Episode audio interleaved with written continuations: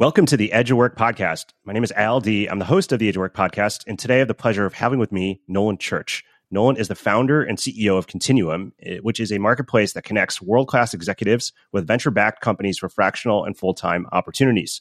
I'm excited today to talk to Nolan really about what is work and how people can show up to work in new ways. Um, while full time employment has always been an opportunity for people to uh, work, um, there are more other expansive and new ways that are out there in terms of uh, finding work. And there are more ways for companies to find top talent that don't always involve bringing on a full time employee.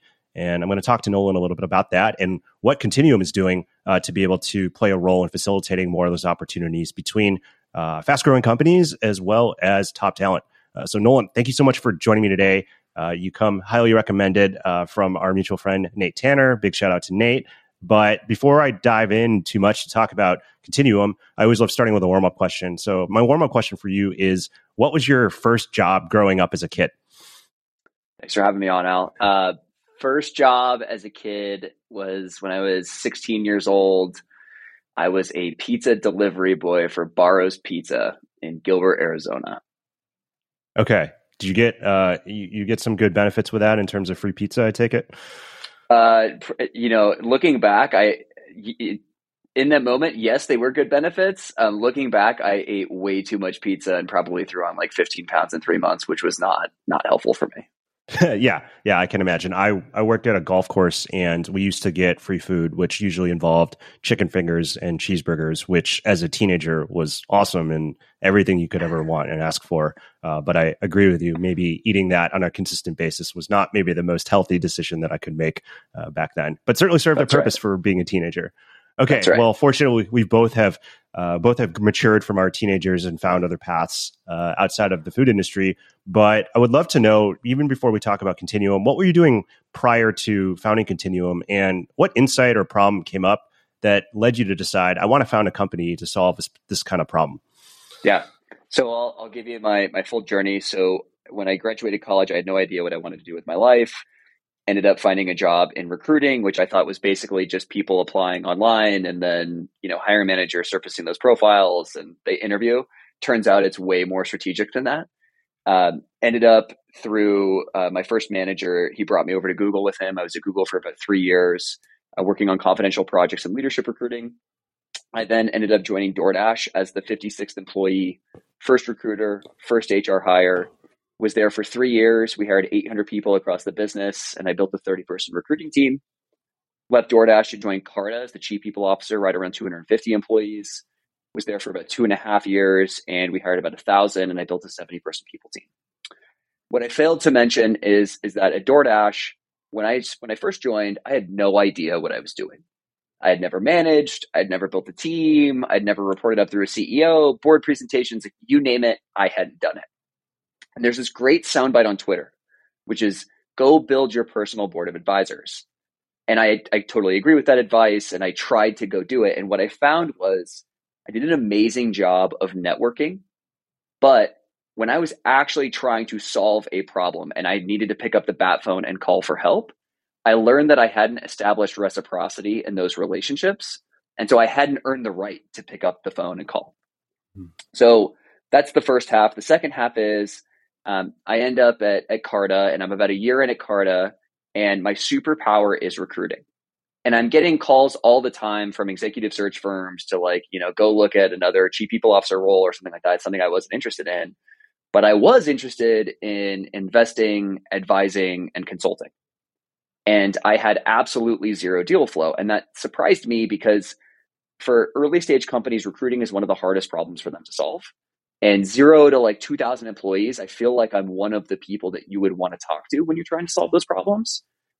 And so i started wondering if if other people like me non ceo executives were having problems finding deal flow and fractional deal flow specifically.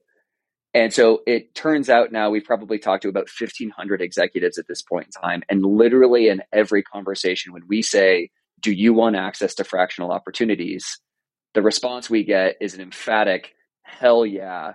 And then it goes into all of the problems that they have today, which is number one, I'm not a marketer. I hate marketing myself. I'd much rather have my work speak for itself.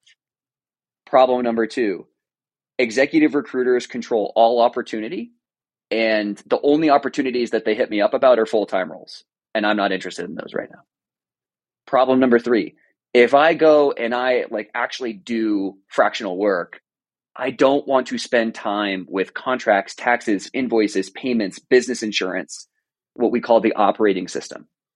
And so the founding insight to continuum primarily came from the executive side we call the supply side of our business in that there are so many amazing people that are currently under leveraged that whether they have a full-time job or whether they are like we call them full-time fractional like actually fully doing fractional work with all of their time most of these people want more and they need an operating system that helps them so as you mentioned earlier continuum is a talent marketplace for executives but we are also building out the operating system for fractional executives I, I, I like how you pulled out some of the common uh, threads from different parts of your experience that led you to bubble up into uh, building Continuum. So I'd love to go perhaps a little bit further. Talk to me a little bit more, at least so far, what that operating system looks like, and also just how the marketplace kind of works and transacts. Totally. So the way the operating system works is if you think about building a house, the foundation of the house is high quality demand generation. And so this is the problem that I had when I was at Carta. I had no deal flow for fractional opportunities. And so the first thing that we do is solve that problem by connecting companies to talent. And the way that we think about this is like from the company standpoint, this is our biggest value proposition. Um, there's three jobs to be done. Job number one is the advisor slash coach. Job number two is project work that typically has like a specific start and end. Like when we finish this thing, it, it's you know packaged up in a certain way and all done. And then job number three is interim leadership. And so um, as we've gotten closer to these companies, we've learned that when they have one of these problems, the first stop that they go to is their investors and their immediate network. And it turns out that even though investors are amazingly connected, their primary job is not a talent connector. And so they reach this local maximum. And so the high level of what we're trying to build on the demand side for companies is a global knowledge maximum. When you have any sort of problem, right? And if you do not have the staff internally to solve that problem, or you do not have the bandwidth internally to solve that problem, you should be reaching out to Continuum to get access to execs and experts that can help you solve it immediately. So that's the, the foundation of the house. It's high quality demand generation. The next layer up from that is my back office. So as I mentioned earlier, contracts, taxes, invoices, payments, business insurance, um, business formation, paying subcontractors. There's a whole host of things that, like, once you really get into this work, that isn't well solved with the existing tools. So think about like, you know, today QuickBooks is the primary solution. Every time I go in and look at QuickBooks, like my eyes like start to bleed.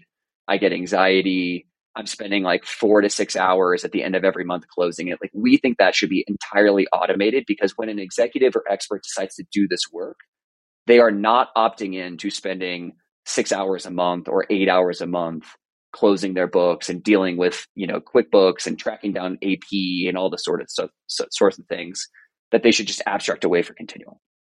And then the third piece of the house which is what we're building right now is what we call uh, the storefront.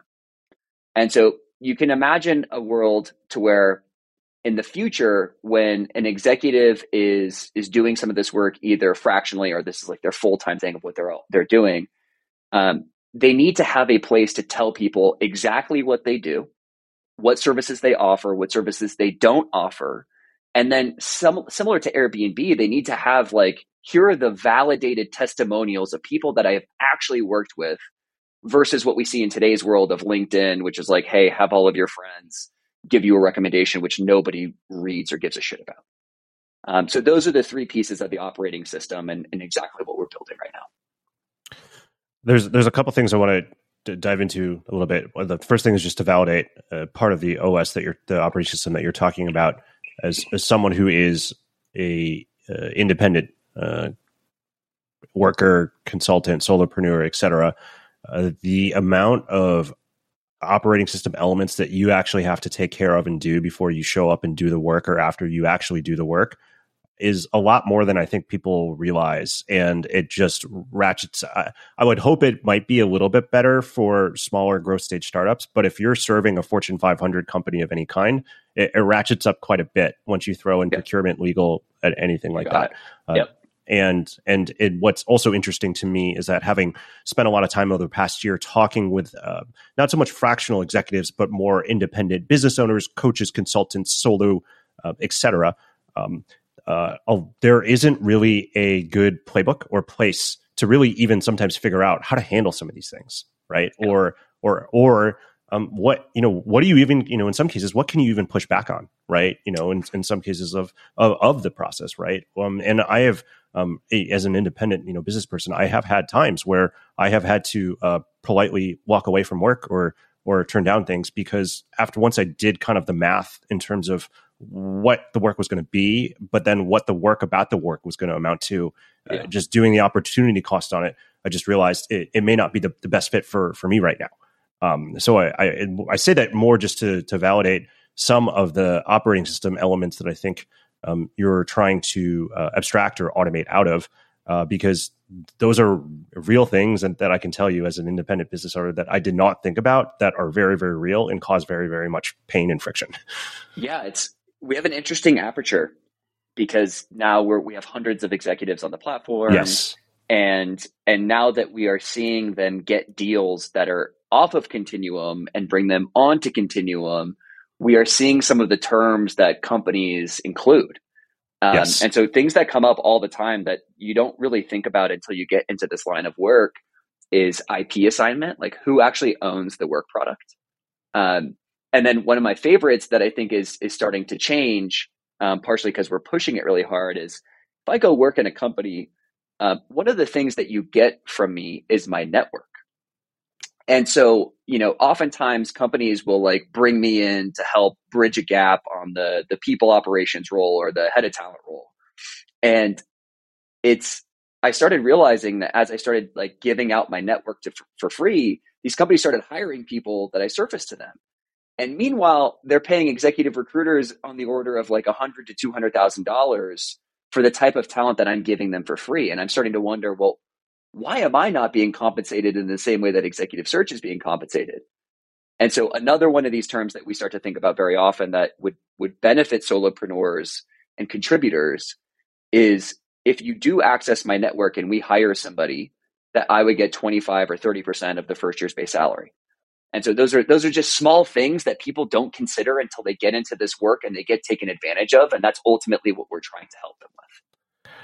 It that, that's a really great point, and I know we're here to, to talk about Continuum, but one other uh, other company that I, that always comes to mind when you talk about this is a company out there called Pallet, um, and basically what they've done is that they've allowed uh, individuals to find ways to monetize their networks, and also turned individuals almost into uh, mini job board, digital job boards, right? And so uh, the theory is, particularly if you have an audience of any kind, um, you can start to offer up uh, pretty uh, easy to use uh, job board and monetize that either on the side of the person who uh, posts the job or the company that posts the job or perhaps even charging almost like a membership if you will or some access yep. to you know talent opportunities and things um, and i've seen uh, you know some kinds of successes with it uh, for people who do have uh, good networks and good audiences because um, you know, and, and I think also the benefit there sometimes is particularly with larger job boards or things that are out there like that um, it's very easy to get lost in the noise. But if you can have, you know, a potential individual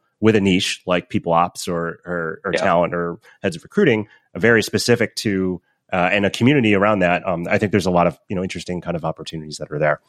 We um, we learned something really interesting on this last piece, Al. On this point, is that yeah, uh, there's a there's a company that launched at a YC last year called Talent Drop, and and they basically mm-hmm. yeah, um, it's basically just a job board with bounties associated for every job, and we tested something similar like before we knew about this company a continuum of like oh like what if we had bounties and we assert and it turns out there's insatiable demand for those types of uh, for companies like wanting this uh, this talent and will pay for this talent but there isn't supply and the mm, reason yeah. there isn't supply yeah. is because your network is your most valuable asset as an executive yes and you do not open up that network unless you have a relationship with the company and you can yeah. tell your friends, "Hey, this is what this is the good, bad, and ugly of potentially working with these folks." And so I, I love what Pallet's doing. I know Kai, uh, the CEO yeah. over there. Um, but one of my big learnings um, as it relates to making placements is you have to have trust in order for somebody to open up their network. Yeah, yeah. And I think I think that's a really great point. And I think one of the reasons why I've seen some aspects of pallet work are in the cases where you do get someone like i am just name dropping for the sake of this, but someone like a Packy McCormick who yeah. you know has um, you know over a hundred thousand subscribers, probably more than that now. Where uh, it's it, it, it would be unfair to say that's his network because you know his network's probably something a lot smaller that of like people he actually knows but it almost yep. benefits in that way that because that his network or that number is so large there's a little abstraction of the relationship between him and all hundreds of thousands of those people which so you know knowing that uh, when he posts a job there i mean you hope that it is a good job and that the company that's posting it is a good company but uh, the the level of trust that is required in that is different than uh, the level of trust that an executive would be making to say, "Hey, Nolan, like you should really take a look at this job. Like it, it's a really good opportunity." You got uh, it. But I, I think you're right. I think you're right though uh, when it comes to that that insight. Um, one of the other things I wanted to talk to you about, and I, you can either take this from the lens of having probably done this in terms of uh, when you worked in at um, Carta or you worked at DoorDash, or what you're seeing from the platform now. How do you just how do you kind of figure out what is a work product or a project or you know the specific deliverables per se or the types of uh, work that gets like you know serviced up you know how do you yeah. figure out which are those types of things that are most common uh, or what people on or companies on the platform want to hire for yeah the short answer is is doing things that don't scale and mm-hmm. so before we raised our seed round the way that we validated demand for continuum was i called outbound people to see if like there was any problems that they could solve with like an advisor or a coach. And we would just jump on the phone and just do some exploration to figure out what was actually going on in the company and what were the primary problems to solve. And through that that's where we figured out those three jobs to be done. Um, but what's what's super interesting is is that as we got like deeper with demand um, we started to figure out that the jobs to be done are actually hyper specific by the type of vertical that we're solving so our first vertical that we solved was people operations.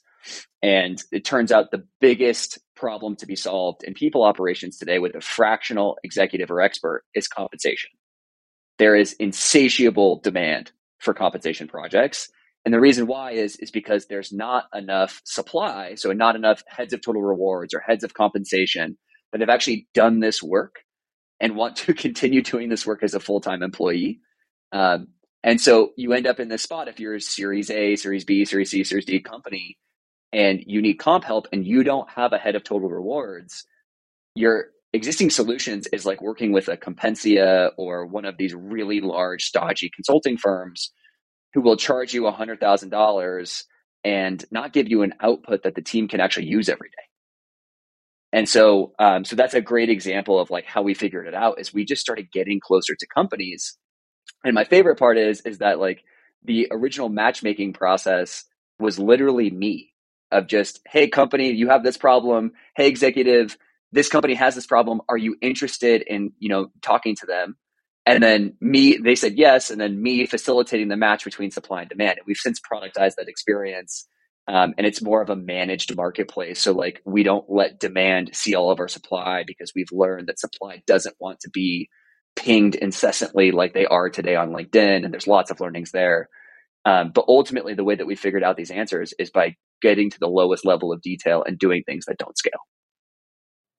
And so, as you think about, because I presume that uh, there is an expansion plan or a growth plan in terms of finding potential new industries or verticals, if you will, yeah.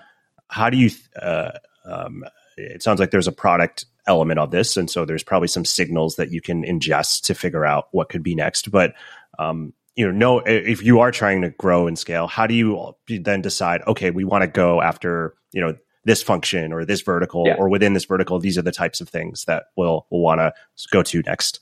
Yeah. So we've actually already expanded into finance, marketing, security, and engineering.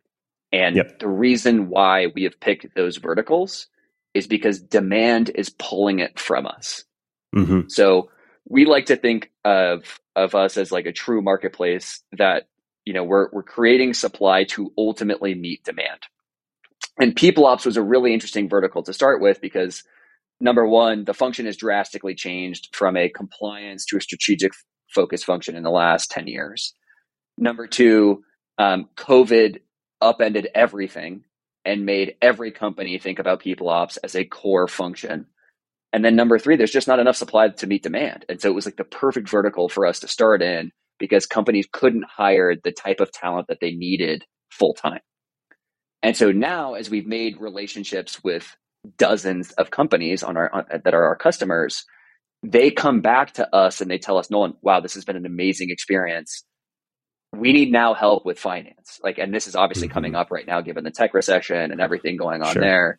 Um, but similarly, like with security and engineering and marketing, like we didn't have um, we didn't have perspective on where we should go. We are just going where demand is pulling us. So demand pull is the way that we think about it. Um, to answer the the other question around scale, so what's really what we think is really interesting about scaling a managed marketplace is that it's really not rocket science to facilitate these matches. Um, what you ultimately are optimizing for, if you are a company, is an executive or expert that's been in my space. So, for example, like B2B SaaS or marketplaces or whatever it may be, um, that's been one to two stages beyond where we currently are.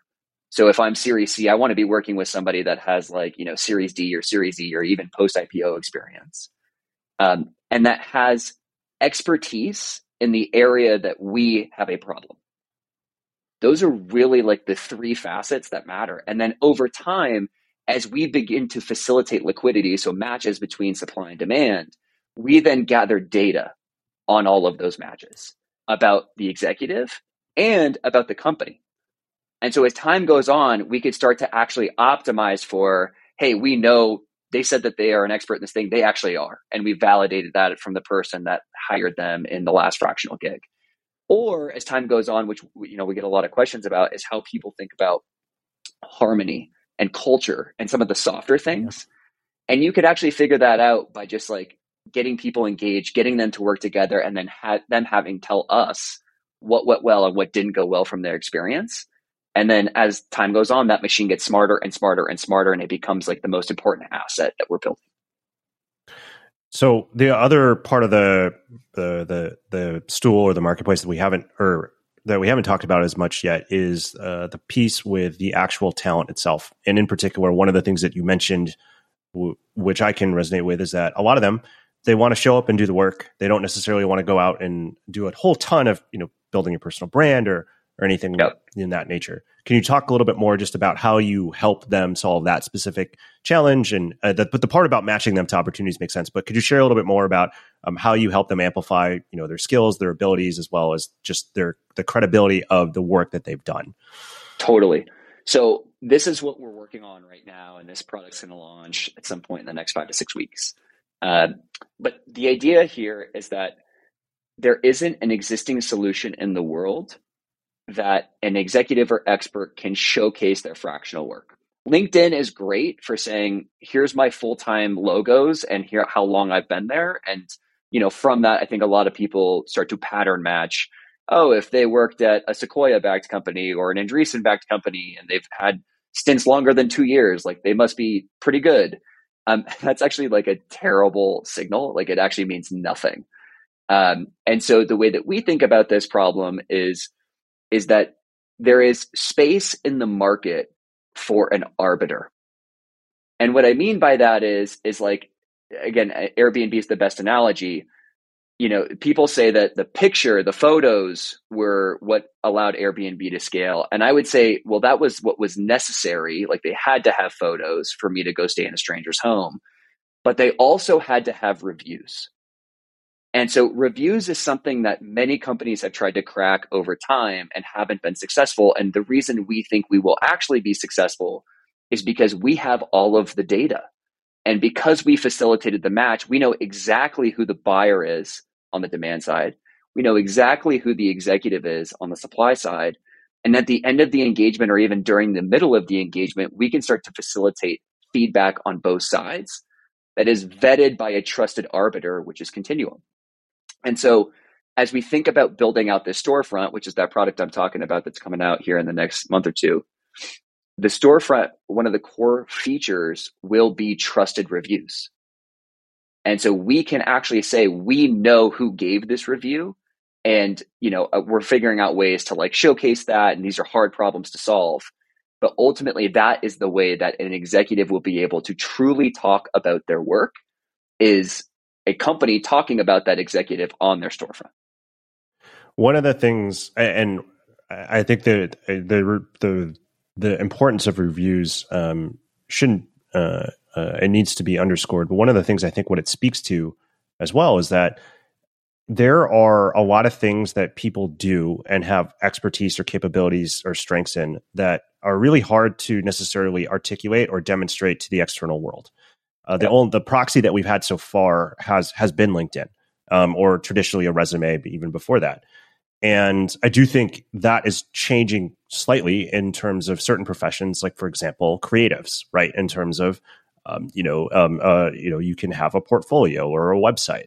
Um, you know, there's, uh, you know, certainly for software engineers, it would be like your GitHub, right? Uh, yep. In terms of being able to showcase your code.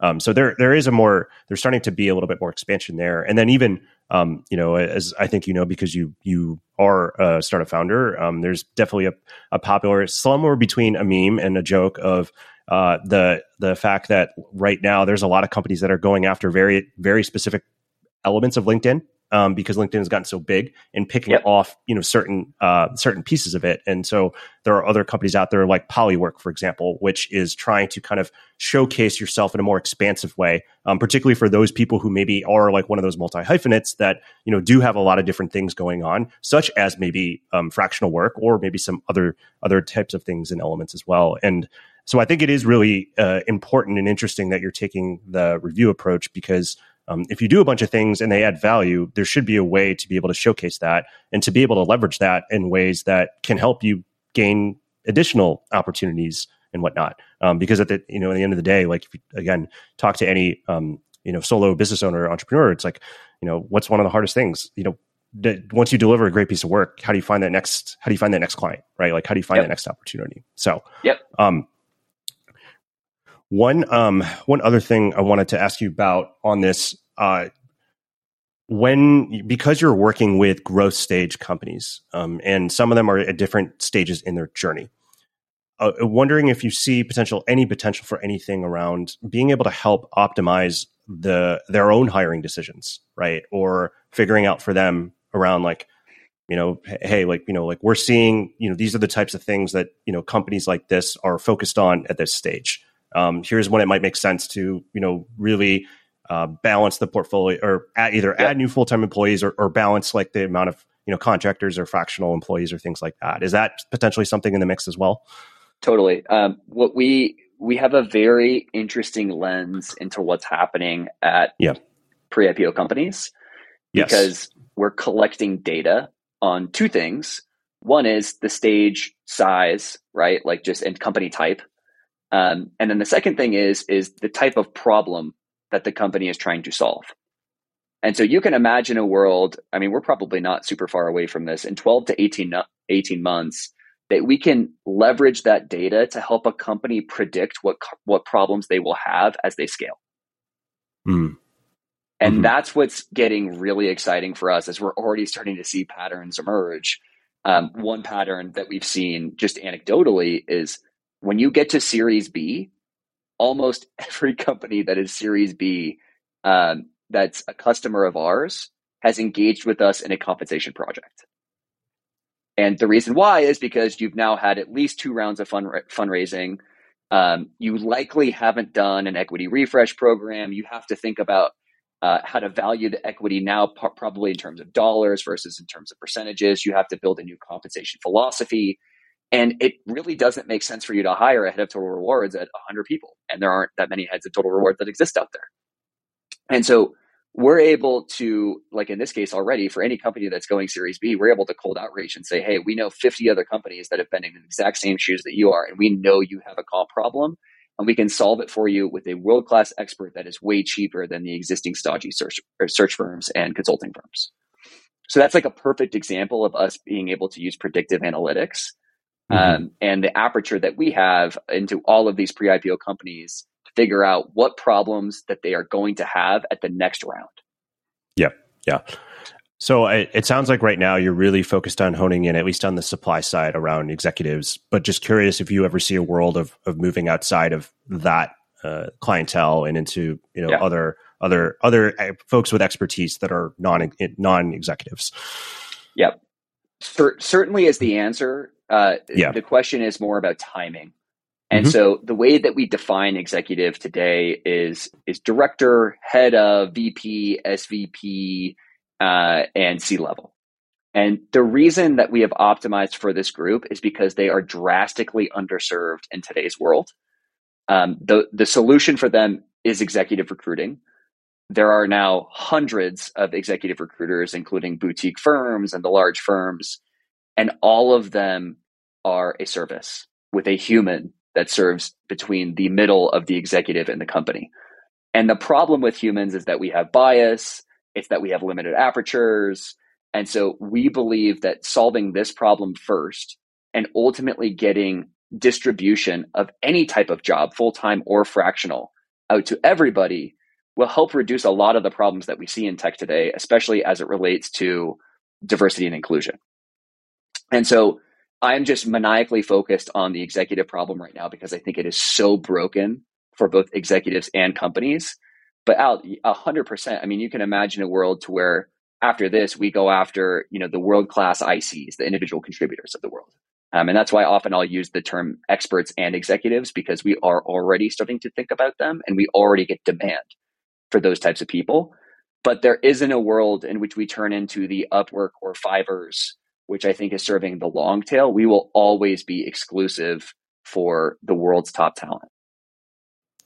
So I want to riff and abstract for a second because I know we've been talking mostly about continuum and just thinking about fractional work or uh, project based work or you know basically non W two uh, employees broadly speaking. Um, and even just this morning reading McKinsey just came out with a report um, that just talked, uh, you know, I think for a long time, Upwork had the statistic about um, like 50% of the workforce by 2027 was going to be essentially like a non W 2 employee, uh, employee. And yeah. so McKinsey just came up with some research maybe last week um, that more or less um, that statistic was maybe from 2017 or 2018, but McKinsey came out with one from 2022. And um, I can't remember it off the top of my head, but it, it more or less affirmed that we're getting closer and closer towards uh, you know, more and more. There's more and more interest in in non W two work. More and more interest in terms of yep. um, individuals wanting that. I would be curious to know just from you and just kind of uh, just thinking into the future. You know, what uh, what could a future kind of workforce for a company look like in terms of how companies would be amenable to or think about maybe sh- continuing to shift that balance of uh, folks that they have who are traditional W two employees, full time employees, yeah. versus you know picking up freelancers, fractional executives, things like that. Totally. So I, I, think about this deeply. It's one of the reasons that we started the company when we did because we felt the puck was moving in this direction.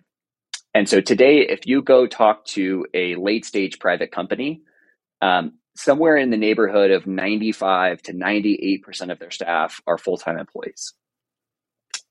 And when you think about, um, you know, does that actually make sense in today's world?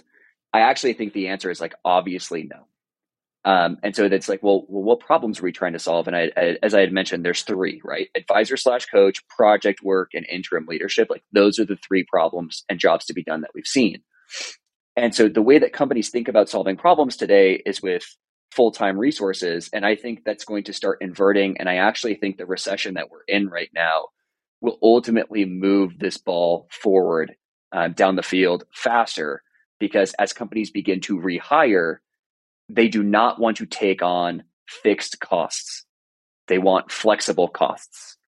And so I think that's going to help us accelerate. But I, I think what the world's going to look like in the future for companies, it's going to be full time employees because full time employment isn't dying. Um, it's just going to be thought of differently. And then there's going to be a large set of contributors that contribute to this broad network of many different companies. And so that late stage company that I had referred to earlier that has, you know, 95 to 98% full-time employees, I think in the future is going to look more like 70 30 or 80 20. And when you have problems that you don't have expertise in the building or don't have bandwidth bandwidth in the building to solve, you can very easily tap a marketplace like Continuum to go get that person who is vetted, who we have feedback on, that you can immediately start working with today which solves the timing problem, it solves the cost problem of a full time employee, um, and, and it solves the, the efficacy problem. So today, when we interview, interviewing is such a joke. You know, nobody actually knows what we're getting. I think Google did a study, um, you know, about four or five years ago, and they found that one person out of the entire company had correlation between interview performance and job performance. It's nuts. Like we're just wasting a bunch of time. And so my thesis is is not only will there be more contributors, I think there will also be less interviews. And instead of interviewing, we will have a trusted arbiter like a continuum. And we will just get to work with somebody. And if it doesn't work in two weeks, we'll end the engagement and start a new one with somebody else. Because that's candidly a lot faster and a higher signal than the, the world that exists today. So, one anecdotal data point I use a bunch of contractors right now for certain things to run my business. And I stopped doing interviews and started doing exactly what you just described. Yeah. And that reason why was because I, I just the time uh, by the time you add up all what, what you put in to interview a whole bunch of candidates, uh, make the decision, put out the offer, get them set up, you could just have just said, "All right, we're going to work on a two week project, and I'm going to pay you for it, and we're going to see at the end of it if if this if this is a good fit, and if it is, we'll continue it, uh, and if not, um, thank you, and I'll go and look for someone else instead." and it has significantly decreased or given me hours back to to do other things. And yep. also, I think uh, if that future that you describe is one where there are less interviews, I think you will have uh, a lot of other people who are super happy about that uh, for a number of different number of different reasons. One um, one other thing on this on this topic of of if in fact we do see something like this, what do you think that means uh, for uh, individual? We'll say indivi- uh, everyday employees if they are going to work in a world now yeah. uh, where it does become more common that uh, where, where a world where full time employment still does exist, but perhaps there is less of it, and there is more contributing or fractional kind of work. What do you think that means for the average employee or their own career, for that matter? Yeah. So Scott Belsky, in his trends report this year, uh, referred to the rise of polygamous work. And you know, to to answer your question, I think it means a, a couple of different things for employees, um, but specifically the employees that have a deep expertise or niche. Like I, I do think that that is a requirement in order to to do polygamous work. Um, some of these these jobs that are being commoditized today, I'd actually say engineering is one of these jobs because there's now so much engineering talent flooding the market from these amazing boot camps and and schools um, I don't think engineering by itself anymore is like a, a huge problem to be solved in which you can leverage somebody with a polygamous skill set. You want somebody that has like deep DevOps or infrastructure experience, and that's the type of person that's going to be getting this work. But if you do have that deep expertise or niche, um, and you're working full time, the world as it is as it is existed up to this point is on one end of the spectrum you work full time, and on the other end of the spectrum you're retired. And I think it's going to be a continuum moving forward of where am I at in my life design and what am I optimizing for in my life design becomes the first principle. And so I, I thought about this before I started the company and I was in this mode. My my daughter was just born. I was transitioning out of Carta and I didn't want to work full time for three months. And I was lucky enough to be able to do that. But in the future, what I would want instead is like, can I you know, join a company as an advisor for five hours a week, right? Because that actually would have been great, right? I'm still in tech. I'm still helping companies solve problems. I'm getting joy out of it, but I'm spending the majority of my time with my family. You know, now I'm in a mode to where I'm a founder and I'm building and like I want to do this with every ounce of my being. And so I'm I'm ready to do this right now. But I actually I actually coach a couple of G people officers on the side right? Like, so that's my polygamous career. I think that that spectrum is going to explode. Like, I can't even imagine like the types of engagements that we'll see in the future. But I do think we are going to see the rise of the polygamous career for those people that have the deep expertise or niche. I, I think you're absolutely spot on, and I, I definitely can uh, empathize with that. And it's one of the reasons why I chose to leave full time employment to do the work that I do um, and to be able to start first with the design of my life and then to figure out the different ways in which I want to work to uh, fit within that. And for me, uh, I'm obviously biased, um, but it, I think it's worked out uh, just great so far. But I do see a, a world where, to your point, if you do have deep expertise, you're going to have more modes and ways of figuring out how you want that to show up in the work that you do each and every day, or if it is every day for that matter, right? Um, you know, and and whatnot. And that's that's why our mission is to liberate the world's top talent, because today a full time employment relationship it, you're owned by the company. I had a friend once tell me, Nolan, when they put a C or a VP next to your name, that company owns you.